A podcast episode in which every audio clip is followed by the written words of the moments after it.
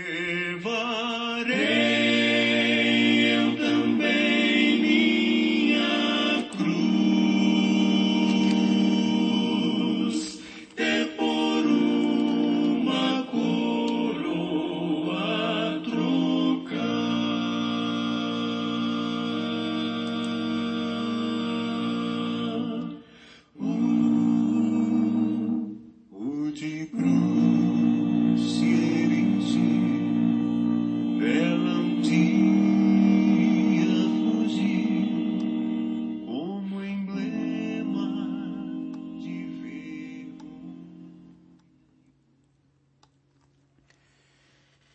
Olá, irmãos e amigos. Estamos juntos mais uma vez para o nosso café com Deus. Meu nome é Edivaldo José e hoje gostaria de compartilhar mais uma meditação baseada no livro de Atos, capítulo 21, versos 17 ao 26. Assim diz a palavra do Senhor. Quando chegamos a Jerusalém, os irmãos nos receberam com alegria. No dia seguinte, Paulo foi conosco encontrar-se com Tiago e todos os presbíteros estavam presentes. Paulo os saudou e relatou minuciosamente o que Deus havia feito entre os gentios por meio do seu ministério. Quando ouviram, ouvindo isso, eles louvaram a Deus e disseram a Paulo: Veja, irmão, quantos milhares de judeus creram e todos eles são zelosos da lei. Eles foram informados de que você ensina todos os judeus que vivem entre os gentios a se afastarem de Moisés, dizendo-lhes que não circuncidem seus filhos, nem vivam de acordo com os nossos costumes. Que faremos? Certamente eles saberão que você chegou. Portanto, faça o que lhe dizemos. Estão conosco quatro homens que fizeram um voto. Participe com esses homens dos rituais de purificação e pague as despesas deles, para que rapem a cabeça. Assim todos saberão que não é verdade o que falam de você, mas que você continua vivendo em obediência à lei. Quanto aos gentios convertidos, já lhes escrevemos a nossa decisão de que eles devem abster-se de comida sacrificada aos ídolos, do sangue, da carne de animais estrangulados e da imoralidade sexual. No dia seguinte, Paulo tomou aqueles homens e purificou-se com eles. Depois foi ao templo para declarar o prazo do cumprimento dos dias da purificação e da oferta que seria feita individualmente em favor deles. Paulo chega a Jerusalém e ali é recebido com alegria pelos irmãos. Porém, os irmãos explicam a Paulo que há uma dificuldade interna que é necessária, é necessário lidar com ela. Paulo, sendo sensível aos costumes judaicos, aceitou a despesa necessária para pagar o corte de cabelo de quatro homens que haviam feito voto, provavelmente como Paulo fizera em Atos 18, 18, que já estudamos. Este voto era parecido com o voto de Nazireu, que encontramos no, no, no livro de Números, capítulo 6, versos de 1 a 21, que você pode estar lendo para entender é, como, como era esse voto. Nesse voto, a pessoa prometia se abster de vinho e bebida forte ou fermentada, não passar navalha pela cabeça durante um certo período, nem se aproximar de cadáver.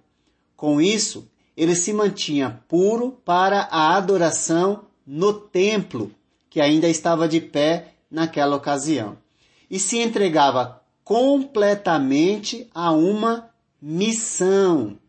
E isso expressava total consagração a Deus. Assim, vale a pena lembrar nesse momento três coisas sobre isso.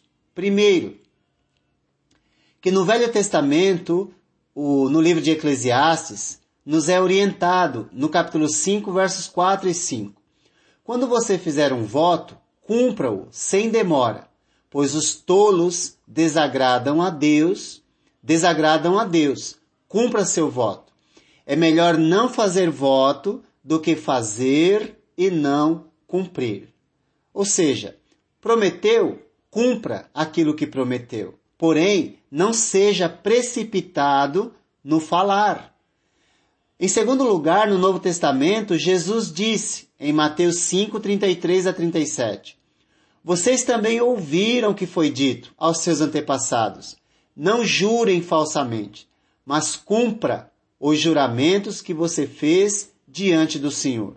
Mas eu lhes digo, não jurem de forma alguma, nem pelos céus, porque é o trono de Deus, nem pela terra, porque é o estrado de seus pés, nem por Jerusalém, porque é a cidade do grande rei.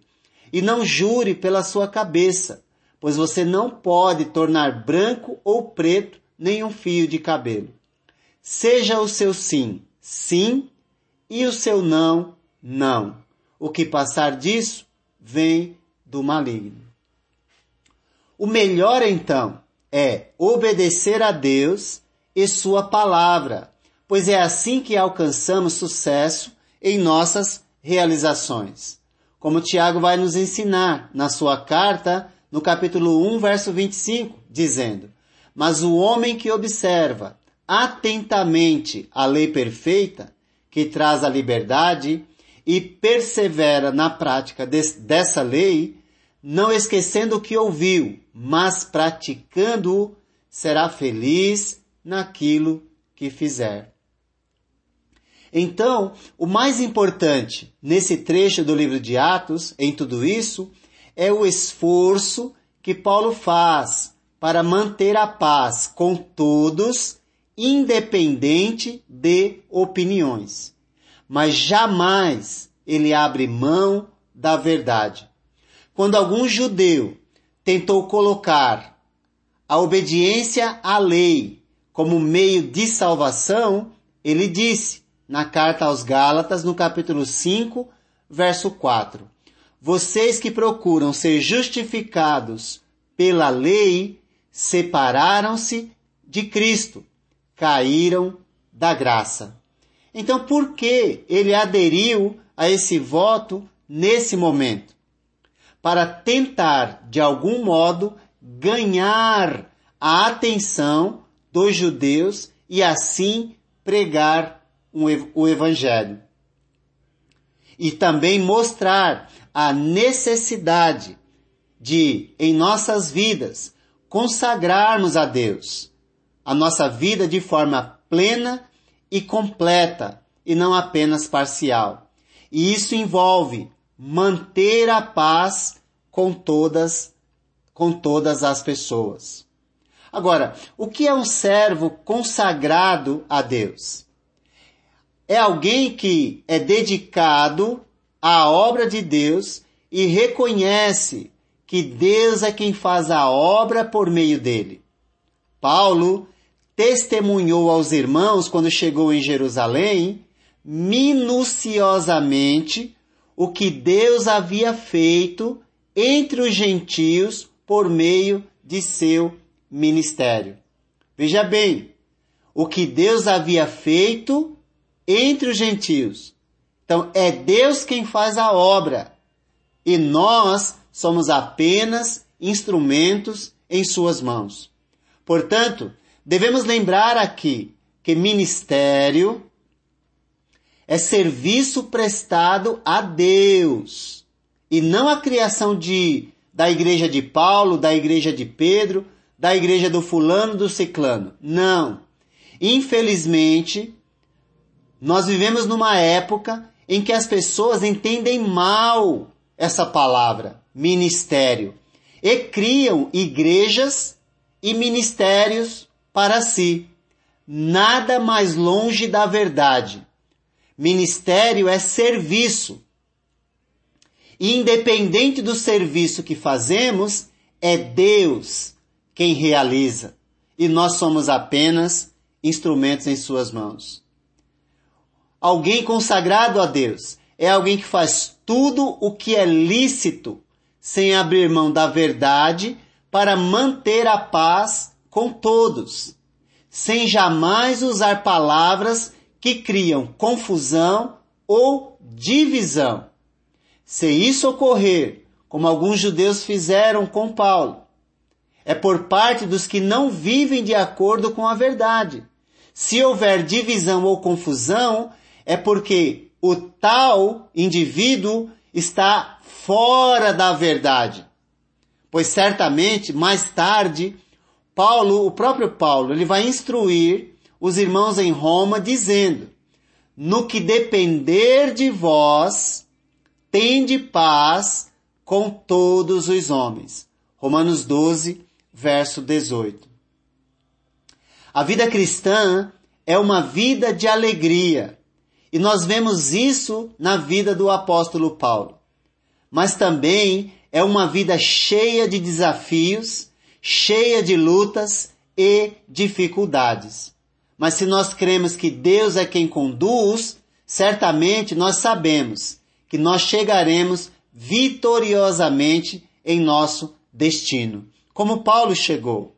Às vezes, as lutas vêm de fora, de fora, às vezes vêm de dentro, até do próprio corpo de Cristo. Mas independente disso, conscientes dessa verdade, nós devemos expressar nossa consagração a Deus através da nossa dedicação à sua obra, mantendo a paz com todos, no que depender de nós. Essa é a grande lição que o apóstolo Paulo nos ensina. Mesmo que o outro não queira viver em paz, não mude sua conduta por causa da conduta do outro. Continue sendo um servo consagrado, dedicado a Deus. E Deus sempre providenciará para que você seja recebido com alegria pelos irmãos.